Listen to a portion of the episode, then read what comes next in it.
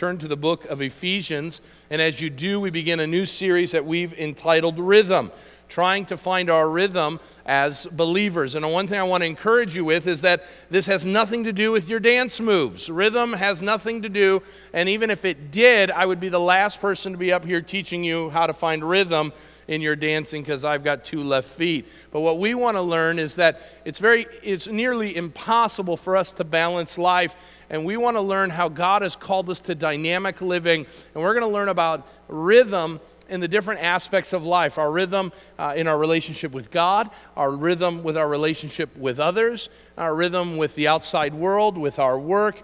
All of these different things, rhythm with even within the church. And so we're going to be addressing how to find rhythm uh, in things like our Bible study, and things like our service to God, in our marriages, in our parenting, uh, mar- uh, rhythm in uh, how we uh, do work. All of these different things that we're going to do until about Labor Day we'll be closing out this series. So turn your attention uh, to the screens as we begin this series that we've entitled Rhythm this morning. God in my hope, there in my dreaming, God in my watching, God in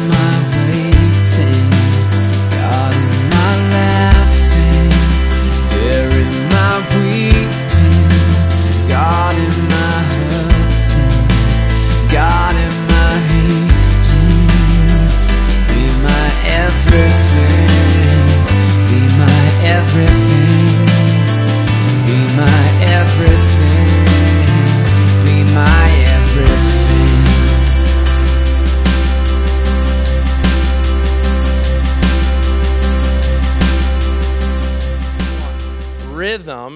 want a definition of what rhythm is in life, is God being our everything in all that we do, whether in the home, whether at work or serving God, whether in the church or, or as a Christian. Rhythm is finding God uh, as number one in all that we do. And today, we're going to start this series by focusing in on the most comprehensive aspect of our lives, and that's the issue of time. And we're going to do so by looking at a, a passage in the later part of our uh, message this morning that will give us some biblical guidelines as to how to use time. But I'm asking you to stand for the reading of God's word as we look at our text this morning at uh, uh, Ephesians chapter 5 verses 15 through 17. If you don't have a Bible this morning, grab that Pew Bible and the Pew rack in front of you. You can find it on page 978. Here's our scripture for the morning. Look carefully then how you walk, not as unwise, but as wise, making the best use of the time, because the days are evil. Therefore, do not be foolish, but understand what the will of the Lord is. Let's pray. Father God, we come before you and we ask your blessing on the reading of your word, the hearing of it, the teaching of it, Lord, the receiving of it. Lord, we pray that we would be a changed people. Lord, I pray for those who are bringing this word uh, to different congregations in our, our community. Lord, we don't just pray for the word of God to go forth in this place, but we pray for it to go even to the uttermost parts of the world. And so, Lord, I take time to lift up uh, those who are proclaiming your word this morning. Lord, I think of uh, Pastor Jim Nicodem over at uh, Christ Community, Pastor Scott Hodge at uh, the Orchard Community Church, uh, Pastor Randall Ross over at uh, Calvary uh, West Church, Lord, and, and the United Methodist Church, Pastor Steve, Lord. We pray that these would be churches that would lift high the name of Jesus Christ, that they would proclaim the good news of the gospel, Lord, that people would leave these churches in our community changed, Lord, so that the Fox Valley area area, Lord, would be a place that has revolutionized, Lord, that sees revival because people come to know you. So I pray for each of us as the ones who proclaim your word this morning to speak powerfully and truthfully uh, of the word. So, Lord, now as we enter into a time where we look at our time, the wasting of our time and the, the use of the time that is used for everything but you, Lord. I pray that we would bring that under your sovereignty, under your control, so that we might use our time to the best of our abilities not as unwise, but as wise people. To you be the glory, honor, and praise. In Christ's name we pray. Amen and amen. You may be seated. As you grab your bulletin outline, I'm going to have you turn the page And uh, the second bullet point at the bottom of the page, I'm going to have you scratch out. You don't have to feel guilty that you're going to scratch it out, but go ahead and scratch it out, and uh, I'm going to address it within one of the other points, so just so you can follow along uh, with regards to that as well. Well, as you take God's word into your hands, as you look at the passage before us, we deal with the issue of rhythm with regards to our time. Now, why in the world would we start here? The reason why is it's the most comprehensive thing that is involved in our lives. Time is a part of everything that we do. Whether we are at work or at play, whether we're sleeping or we're active, time is a part of all that we are doing. And so we need to recognize if we're going to give God glory in all that we do, we need to recognize how to use our time to that end. All of us, whether young or old, rich or poor, wherever we find ourselves, are under the confines of time. Everywhere we turn, time is continually moving along. The hands of clock are moving when we're having a good time and when we're bored to death. The issue of time is something that is a part of everything that we do. But here's the problem not only is it comprehensive, but time is subtle. Can you hear the clock ticking right now? You're losing time. The time that you once had is now gone. The time that was just a moment ago is now gone forever. And little do we know that we need to invest every moment of our time in such a way that will make a difference, not only for us as believers in our relationship with God, but also in our relationship with others. And so time is comprehensive and it's subtle. And we need to find out God's rhythm for that time. In 1973, the United Negro College Fund came up with a slogan that went this way A mind is a terrible thing to waste. You've heard it. If you're my age or, or any older, you'll remember that. It's a slogan that was so well received that they've used it since that day. And what they're reminding people of is go to college. Don't waste your mind and, and your opportunity for education with other things. Well, I want to change that and morph that word or motto for a moment and put it this way Your time is a terrible thing to waste. You and I, whether we know it or not, are wasting time. We're wasting time with a myriad of things, and one day we're going to stand before God, and God is going to ask the question How did you use the time that I gave you? Now, some of you, like me, we're still young. We think we got all the time in the world. Well, this last week I went to some of my illustrations that I, I keep, I see an article or I see something. And some years ago, a, a friend of mine had sent me a forward to a website, www.deathclock.com. I thought, hey, you know, I'm going to talk about time and your life and, and the shortness of it. I thought I would go there. And what they do is they have you put in your, your date of birth uh, your uh, um, height, your weight. They want to know your blood pressure and stuff like that. And you put in all your information. They say mathematicians at MIT will tell you when you're going to die. I want to assure everybody I'm going to be here a long, long time. Okay? I'm going to be here, it said, until 2071. That will make me 95 years of age. I said, Amanda, you got to try this out. I want to know how long I'm going to be able to be with you and all of that. She didn't last as long.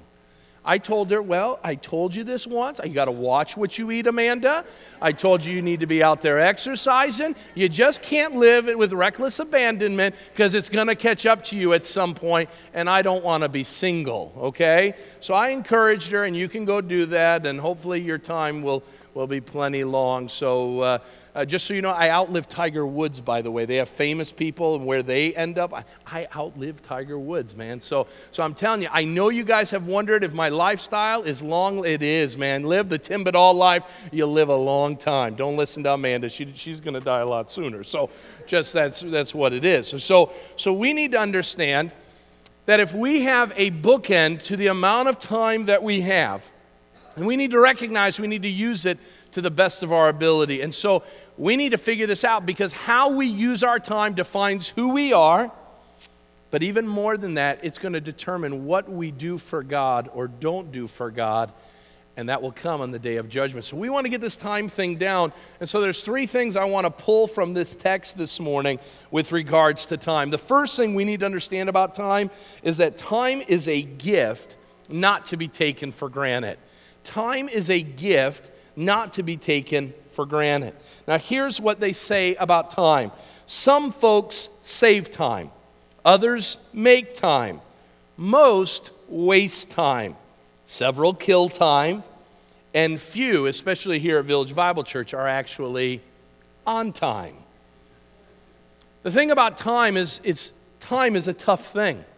You see, the reason why is time is always a taker.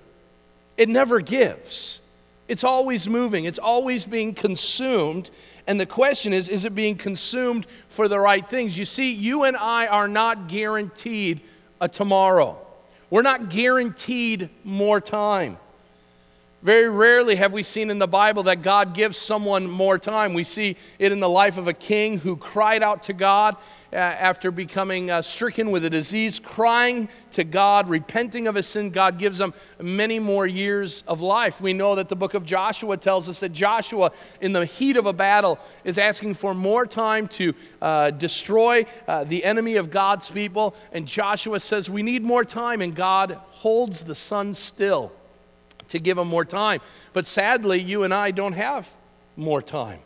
We're given a certain amount of time. The bookends of our life are set, and we are to live the most of our opportunities in that time. Some of you are wishing that the, the moon stood still last night, get you a little more sleep in last night. Some of you have a project that you wanted to get done and you wish the sun would stand still, but sadly, we learn that time is usually an enemy of ours, not a. Uh, not a, uh, a person that's for our good. Now, I learned this truth that time is short and that we're not guaranteed tomorrow. I learned that back in 1990 when I was 14 years of age. Many of you know I lost my older brother in a car accident. 16 years of age. He was supposed to have a long life. He was supposed to uh, have his days of, of not only being a kid, but then being an adult, having kids of his own, and then being a grandparent, and then dying at a good old ripe age uh, in, in great maturity. But that didn't happen. 16 years of age, his life was gone. Amanda had an older sister, even before she was born, an older sister, four years of age, who would die of leukemia. We're not guaranteed a tomorrow.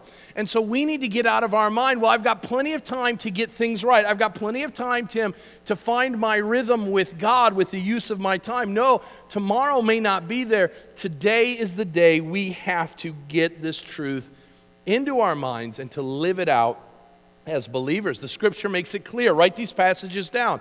Moses is quoted in Psalm 90, verse 10, and he says, The length of our days is 70 or 80 years if we have the strength. Yet their span is but trouble and sorrow, for our days quickly pass and we then fly away. In Job 8 9, Job says this For we were born only yesterday and know nothing. Our days on earth are but a shadow. Let's just stop there for a moment. Some of you who find themselves as, as, older, I'm 37 years of age. I look back at my life and it's a blink of an eye. Not, I can, I can think back just like that to when I was a little kid, my kid's age, playing baseball and enjoying life. And, and it's, it's easy for me to remember because I'm an adult in the same place where I grew up. And so I see the same school that I attended, some of the same teachers, and it just seems like yesterday. And now you fast forward, I'm 37, and, and I'm going to fast forward again here, and I'll be 57 or 67, and it will just go so very quickly. Life is short. We need to remember that. And so then what do we need to recognize? James tells us, what is your life in James 1:14? Your life is but a mist that appears for a little while and then vanishes. So here's the thing you get one chance at life. Have you found the rhythm that God wants you to have in it? Have you found how to live in light of that opportunity? You see, because one day we're going to pay the debt that all men pay, and that's the debt of death. And we may not be guaranteed the 70, 80 years. Tomorrow may be our day. In fact, the Bible says no man knows what a day might bring. So be careful that you don't assume that tomorrow will be there. Today may be, in fact, your last day. Those words were uh, brought to my attention not from a Christian, uh, but from an unbelieving uh, group of individuals uh, from a band called Nickelback. And they said this My best friend gave me the best advice. He said, Each day is a gift and not a given right. So leave no stone unturned, leave your fears behind, and try to take the path less traveled by. The first step you take is the longest stride. Because if today was your last day and tomorrow was too late, could you say goodbye to yesterday? Would you live each moment like your last? Leave old pictures in the past. Donate every dime you had if today was your last day. He goes on and says, Against the grain should be your way of life. What's worth the price is always worth the fight. Every second counts because there's no second try. So live like you're never living twice. Don't take the free ride in your own life. He goes on and he says, If today was your last day, could you say goodbye to yesterday? Would you live each moment like your last? Leave old pictures in the past? Donate every dime you have? Would you call those friends you never see? Reminisce old memories? Forgive your enemies if today was your last day. As followers of Jesus Christ, we must live life as if we don't have another day. When you live like that, it will transform the way you use your time, the quality of time that you spend with people. But what we assume is, I'll have time for tomorrow. And so I'll leave it. So projects go unfinished, relationships go uh, without spending time in them. And as a result of that, we run ourselves ragged doing things that aren't important over the things that are. And so notice the second point this morning is because time is a gift and each day is a gift that shouldn't be taken for granted, our time needs to be given. It must be given. But where is it to be given to? Who is it to be given to? Notice in our text this morning, it is to be given in a wise way. In Ephesians chapter 5, it says, Be careful, making the most of every opportunity. And so we know that we can't do all things. So where should we put our focus and attention? Number one, our time should be given to the Lord. It should be given to the Lord. The book of James reminds us that when we start planning our lives, we need to ask the question God, if, is it your will that we do this? God, is it your will if we do that? Every day should be planned with God in mind. So here's what I want to encourage you to do. Every day you wake up in the morning, I want you to stop and I want you to ask the question God, what do you have for me today? I ask that almost on a daily basis. Now, I know some of you are struggle with devotionals and, and struggle with getting into God's Word. If anything, if you want to follow your pastor's example, start your day asking the question Lord, what opportunities do you have before me to give you glory? What opportunities do I have as a husband to show Amanda the love of Christ? How about my boys? How do I how can I show them the love of Christ? What about opportunities with my employees? What about opportunities with other Christians that I can encourage them, bear their burdens? What opportunities, Lord, are you going to bring to me to people I don't even know? What opportunities are today? Number two, I ask the question Lord, what obstacles are you going to bring in my day? And am I ready for those obstacles? Am I ready to find your glory in those obstacles? Am I ready to make sure that I serve you in holiness when those obstacles come? You see, when we start funneling our time with God in mind, then we're going to glorify Him. We're going to honor Him with our use of time. Now, here's what happens what takes place.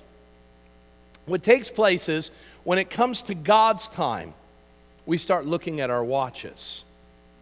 We come to church. Let's start here, and this will offend some of you, and that's good. Um, we, we come and we say, Well, why does church have to take so long? Why we have to do all, all that singing? And then that, bald guy gets up and he talks and he talks and he talks and, and he never gets done. And, and I got things to do. Here's the question Why in the world do we put a stopwatch on God's time but not our own? Now, some of you have told me this. Have told me. Uh, they're all, they were all in the first service, by the way. The first service people, this is what they tell me. But Tim, I've got ADD. I had a doctor, he checked me out, and attention deficit disorder. That's what I have. Well, I've sat with you who have ADD, and you have no problem whatsoever sitting and watching six hours of football on a Sunday with pinpoint focus. Attention to every detail. Brothers and sisters, it's not that we have ADD, we just lack love for the things of God. And we need to be very careful. And so the first thing we need to ask the question is God, what would you have me do with my day? Before I set my calendar, before I set my appointments, God, what would you have of me? The scripture says we are to give our first fruits of our, of our gifts to God, of our money to God. That before anything gets paid, we, we ask the question God, what should I give to you? Our time is no different. We need to get up in the morning and ask the question God, what would you have? What is the first fruit of my time that is to be given to you? It is to be given to God first. So let's rewind this week. It is said, let someone look at your checkbook and they'll know what's most important. I would say, right next to your checkbook, a person, what would a non believer see in your calendar that would point them to Jesus? Is there anything this last week that would point somebody, and I don't just mean going to church, a lot of people go to church, but is there a, a point in your calendar that says, that points to God and says, this is about God, this is about my time with Him, this is about the importance of relating to Him and having a relationship with Him? Do you see that? Does the unbeliever see that? Notice the second thing once we give our time to the Lord, we are to give it to our loved ones. And sometimes number two becomes number one, and that's idolatry. But number two is an important thing because the most important relationship, and understand you cannot have relationships without time. Understand that the very essence of relationships is the opportunity to relate. You cannot relate without time being a part of it. And so you say, Well, I have a relationship with God. Time is going to determine what that relationship is. And I will tell you, you cannot have a depth of relationship with anybody, including God, if you're only giving them two minutes a day. There's no time, there's no relationship. So then we got to give God time because with time comes our relationship, but then our loved ones. Amanda in my life should get more time than every other human being. Number one. Second to God. Number one, with all other human beings, Amanda, my wife, should get my time. Now, some of you have translated, well, because we have kids, kids get more of our time. No, your spouse gets your number one time. But here's what I do I come home after a busy day of work, and Amanda has been spending time in the 10 and younger uh, generation, and there's not been a rational thought that has been talked about for eight hours. And she sees me and says, Finally, another uh, human being, another person who thinks rationally, I can have a conversation with. I don't have to deal with, with these children and try to have conversation with them. And they come, I come home and she says, Hey, Tim, how was your day? And my response, guys, is, Fine. Well, what did you do? I worked. As if she doesn't know that, I had to help her with that. Well, tell me a little bit more about it. It was good. We got to do better than that, guys. We need to relate with our spouse. It involves time. And women, it's, it's true with, uh, with us as men. We need to relate to our spouses. That means giving one another time. That means turning off the TV and having a conversation. Communication is a key part of relationships, and we have to be able to share that. I might add then that number three, God, your spouse, then like a distant, I mean, a distant third, children. And so if you're a father or a mother today, You've had children. Now God says you need to invest time with them, you need to pour into them. But here's the problem what we do with our kids' time is not always healthy. Just because you're spending time with your kids doesn't mean it's quality time. Now, Amanda and I, three boys, we spend a lot of time looking at a field or a basketball court. Our time is going to be invested because of boys, most likely, in, in sporting events. But can I tell you something? As important as baseball games and basketball games and extracurricular things for my children are, that's not the quality of time that God is only asking of me. Yeah, He wants to see Tim rooting on his kids. But I grew up in a home that my dad understood what quality time with his children were. And can I tell you, my dad didn't teach me any sports. He was an immigrant from Baghdad, and they didn't play any of the sports they play here. And so he was already behind the curve. So I had to learn how to play sports from other, other dads and other people. But let me tell you what my dad taught me. My dad taught me that God is supreme.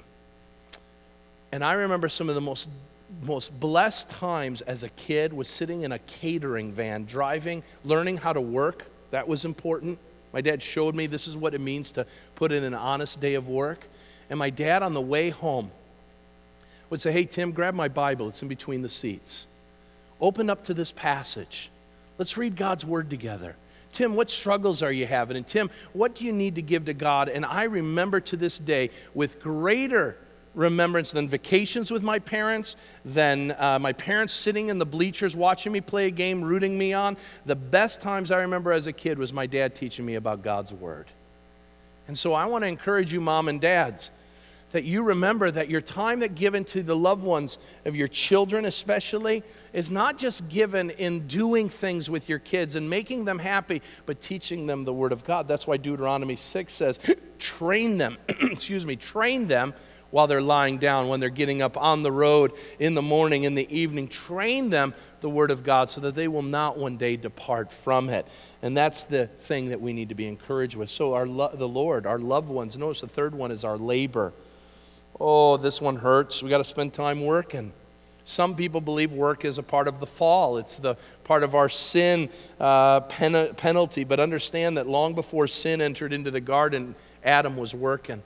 He was tending the garden, he was working, and God saw fit in his creation that you and I would work, that we would invest time uh, serving our fellow man and honoring God through our labors.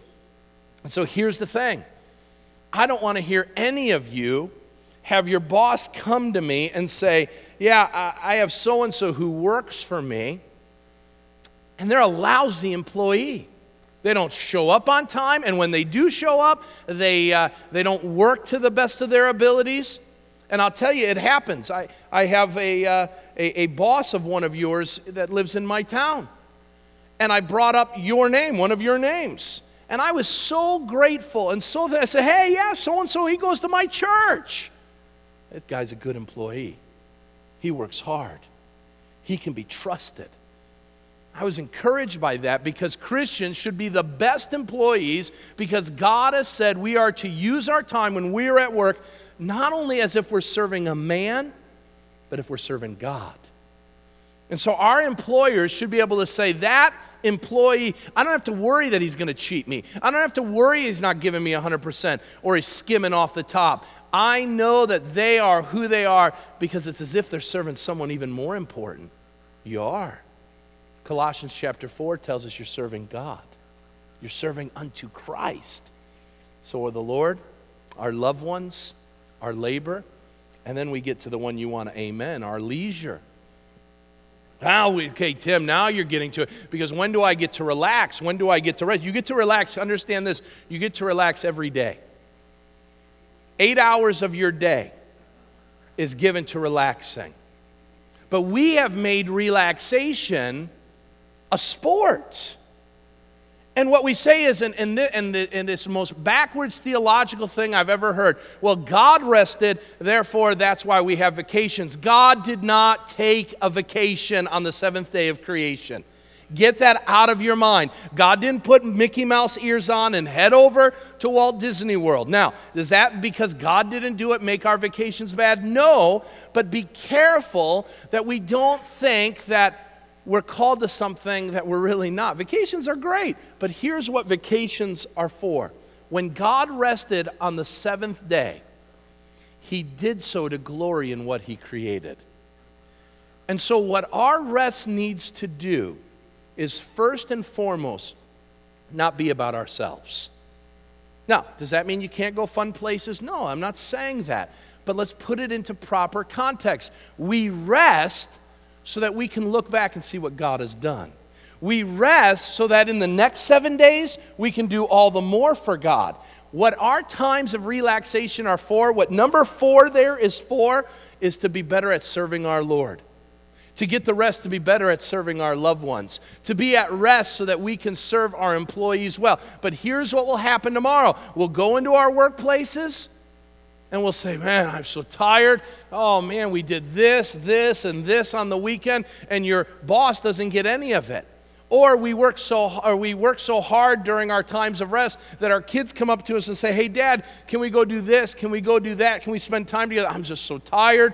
I, I was out at the races, or I was out doing this or that, and our hobbies trumpet our leisure is to make sure that we have the energy to accomplish in the days to come the top three things. So be careful that you order your time appropriately to minister in these ways to the proper people in the proper way. So, how do we do it? How do we do it?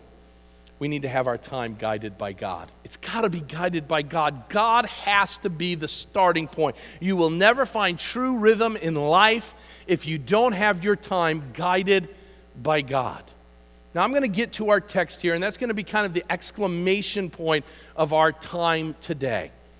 But I want to share, first of all, that having it guided by God involves some practical steps. Write that down this morning. Some practical steps that will guide us. Many of you know I was I have the opportunity to be a part of a, a select group of pastors, uh, to be a part of what is called the Next Generation uh, Pastors Group. It's 12 of us that have been selected uh, from across the country, and a group called Leadership Network is investing us over the next couple years uh, to make us better pastors and to learn uh, what we have learned as pastors and what's going on in our churches. And I've had this great opportunity to be a part of some of the nation's uh, up and coming leaders of the church. And what they do is one thing I love about our time together when we get together is they bring mentor pastors in. And one of the mentor pastors' name was Bruce Miller. And Bruce is a great guy, pastors a great church down in uh, the Dallas, Texas area. And he wrote a book. And I don't advertise books very often, but I'm going to tell you go to Amazon today and buy this book because it's going to give you some practical understanding of how to use your time. It's called Your Life in Rhythm. And he wrote this book because he said finding balance in life is impossible. He likens finding balance in our lives like sitting on a seesaw. And what he says is, is that finding that balance is impossible. Turn, turn the screen there for me. That on a seesaw, it's impossible to bring balance. And even if you're able to do it, you do everything in your power then just to try to keep that balance there. And so he says balance is the wrong thing to be looking for. In fact, I've been challenged by this over and over again. Tim, you're so busy. You've got all these different things going on. How do you find balance in life? I said, I don't find balance. Our life, Amanda's and my life, is completely out of balance. It started early on. As a self employed guy, balance was a hard thing to find. And so I was so encouraged when he began to share this. And he says, I don't even think the Bible talks about finding the balanced life. So I said, Well, Bruce, then what do you find? He says, This is what I learned in Scripture. In the Bible, there are two words for time. Write this down. The first word is what the word is the Greek word chronos. Chronos. The Hebrew transliteration of that word, chronos, is the word you will find in the book of Ecclesiastes when Solomon says there's a time for everything under the sun. There's a time for everything. There is a chronos for everything. What does chronos mean? Chronological, chronolo- chronology. It is quantitative time. And this time is what we see every day Chronos time is 24 hours in a day. Chronos time is seven days in a week. Chronos time is 365 days a year. Chronos time means we have a springtime, a summertime, an autumn time, and a winter time. Whether you're having a good time or a bad time, it's one of those times, right? I can't say, boy, I really feel like it's winter time. I want it to be Christmas. No, I got to wait. I can't push it any farther. It's going to happen when it happens. And we live within that chronos. Scripture talks about it. In fact, the Bible, the, new, the uh, Israelites lived lives of chronos. Where do we see it? In all of their festivals, in all of their celebrations. There were times, moments in the calendar year where they stopped and they rejoiced, they stopped and confessed, they stopped and brought sacrifice, and God built it into the fabric of their life that there was a rhythm to life within the chronos. Now, Bruce says, in his book, and you'll, you'll get to hear more of it if you read it. But in this chronos time, three things that Christians need to do is number one, write this down, pace yourself. And in the book, he does a great job of articulating how Jesus, remember, God is eternal. And when we say God is an eternal God, what we are praising is the God above time. When we say, God, you are the eternal God, that means He's the Alpha and Omega, the beginning and the end. But God put Himself in time when He put on flesh and made His dwelling among us. And when Jesus made his dwelling here, not only did he put on time, but he put on that he had to be a steward of time. And you see in Jesus' life, and Bruce talks about this in his book, you see in Jesus' life that number one, it went to God, it went to his Father. He says at the end of his life, I accomplished all that you willed for me to accomplish. Boy, I would love to be able to say that to my Father in heaven. Number two, he did give to his loved ones. Remember, Jesus is at the wedding at Cana, and his mom comes and says, Hey, we've got a problem. And Jesus says, Hey, it's not my time. But my mom is asking for something. And I want to honor my mom and I want to dedicate to her the use of my time. And so, what does Jesus' first miracles begin with? It begins with honoring his mom's request. And then you notice his labor. He gives himself over to the labor of discipling those. But Jesus also had some leisure time. Time and time again in the New Testament, we see that Jesus dedicates himself to leaving the crowd and going spending time. And you notice what was his leisure time? You never see him say, Hey, I hear the fish in the Sea of Galilee are just biting. Let's go get them. Or, you know what? Let's go get one of the boats and you guys row real fast. We'll do some tubing. Okay? Jesus' leisure was to pray to seek his Father's face, to become rejuvenated and rest and eat so he could get up the next day and serve his Father all the more. But here's the thing that I love about it that comes with the idea of pacing yourself Jesus never went beyond the area of Galilee. He didn't reach the masses outside of it. And there were a lot of people that didn't know about Jesus when Jesus walked on this earth even with the group of people that Jesus was with, Jesus didn't heal everybody, and Jesus didn't counsel everybody. Jesus served who he was able to serve in the confines of time, and he did so by fulfilling the will of his Father. And here's the thing you cannot do everything. Jesus didn't. He didn't accomplish everything that he could have, but he accomplished what needed to be fulfilled for us to experience eternal life in him, including going to the cross. So Jesus was limited and Jesus paced himself. He did what he was able to do. Jesus slept. He didn't work 24 hours a day, seven days a week. He slept, he ate, he did what he needed to do. And so don't think that you can't do those things and you're ungodly, but pace yourself. Number two, build rituals into your life. Get through the chronos of life by building rituals. Some of you aren't honoring God because you haven't built it into your life. Some of you aren't studying the scriptures because you haven't put that as a part of your life.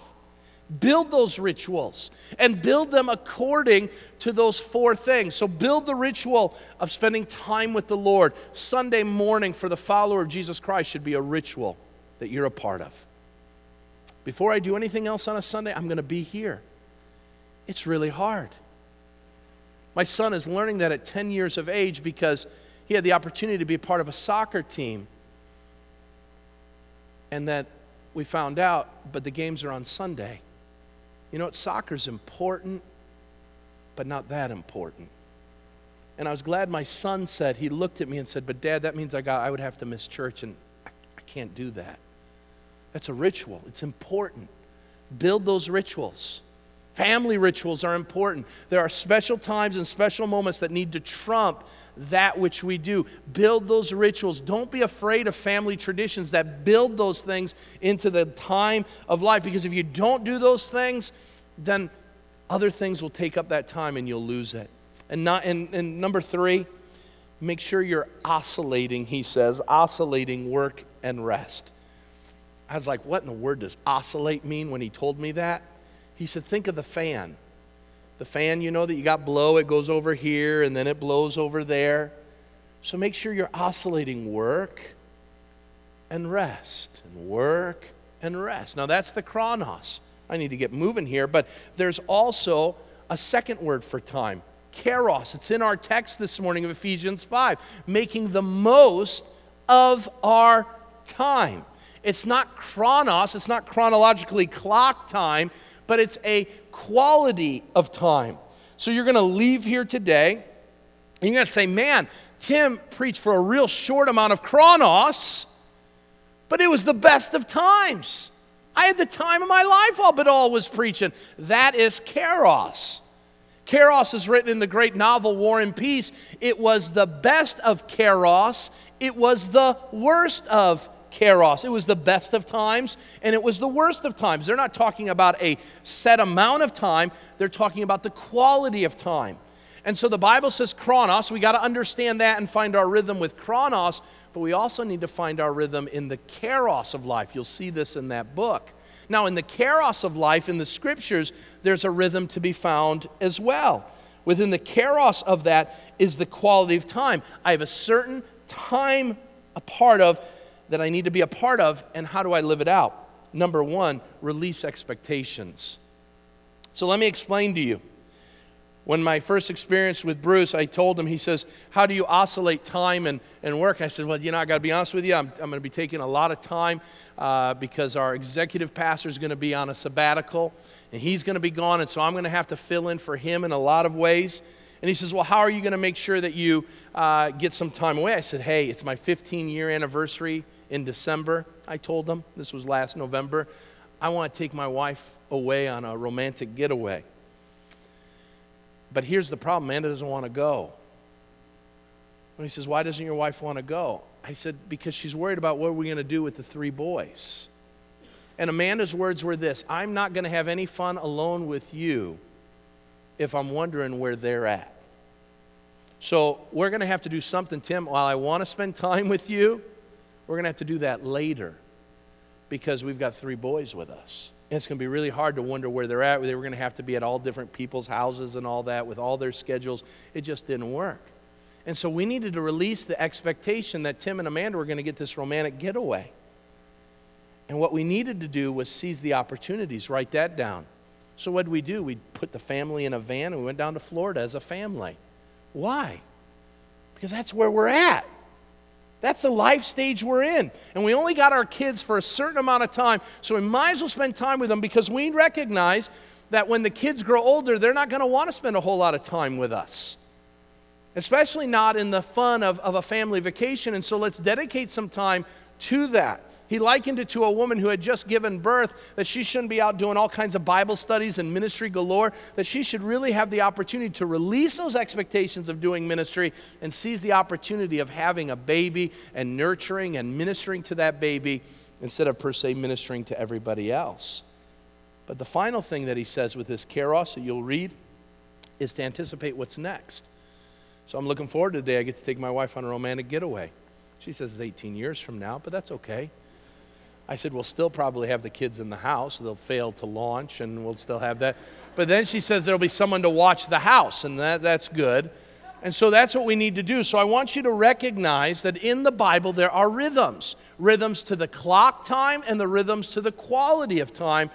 And I'm thankful for a guy like Bruce who came into my life and taught me these things. And I said, one day when I talk on the issue of time, I'm going to bring this up. Now, that's the practical side. Now let's get to the Bible. Now I know we haven't spent a lot of time, and I hope you know that our practice is to get into God's Word deep. And you say, Tim, we haven't gotten much into it. Let me end with this. And we're going to nail this so that we leave this place because there's a biblical use of our time. And let me read our text again before us. Look carefully then how you walk, not as wise, but as unwise, not as unwise, but as wise, making the best use of time because the days are evil. Therefore, do not be foolish, but understand what the will of the Lord is. Let's leave today with these reminders. Number one, the use of your time as being a wise steward is a command, not a suggestion. When he says, look carefully as to how you use your time, he's saying, do it because I'm going to hold you accountable. Your use of this week's time will one day be held accountable on the day of judgment. How are you going to use it? So here's what God says. Number one, because it's a command that God wants you to be very careful. That idea of being very careful literally means to look around your surroundings intently so that you do not stumble. So look at your week. What's ahead of me?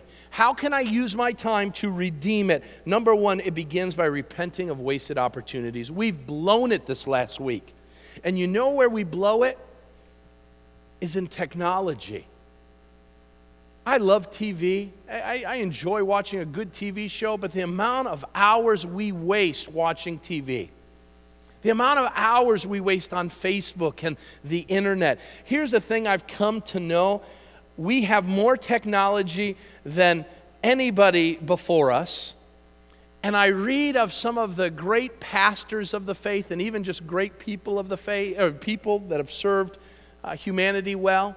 I'm reading right now a, a, uh, biography, American Lion, by Andrew. it's about Andrew Jackson, one of our presidents. Andrew Jackson got more done by five o'clock in the morning than I get done in a whole week.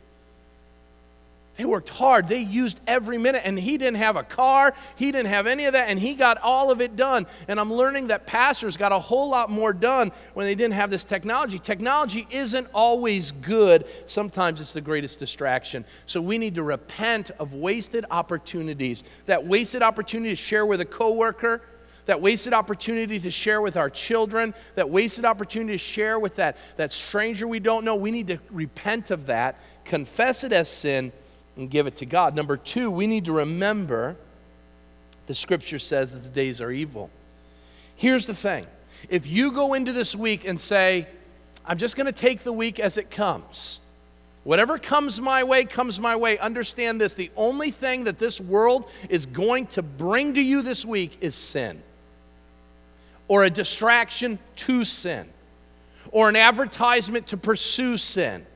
Because anything that's apart from faith is sin.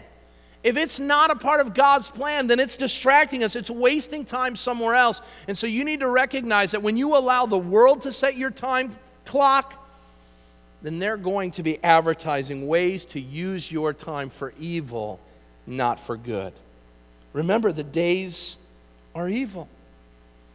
They're going to lead you to something else. So don't be enthralled with the way the world lives its life. Pursue what God says.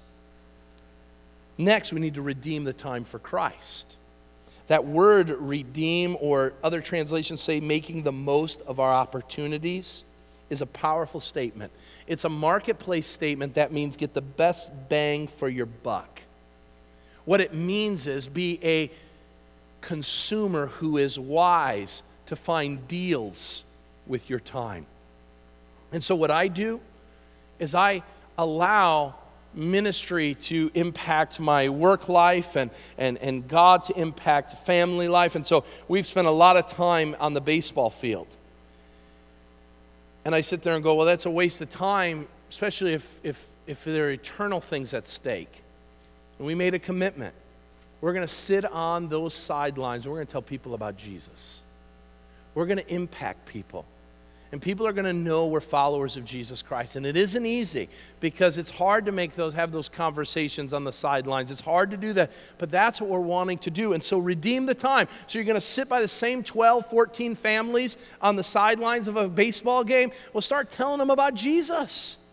Start telling them about it. Show yourself as a follower of Jesus Christ. It's not bad to be on the sidelines. Just use the time. Make the most of that opportunity. You're going to spend eight hours a week at, uh, or eight hours a day at work.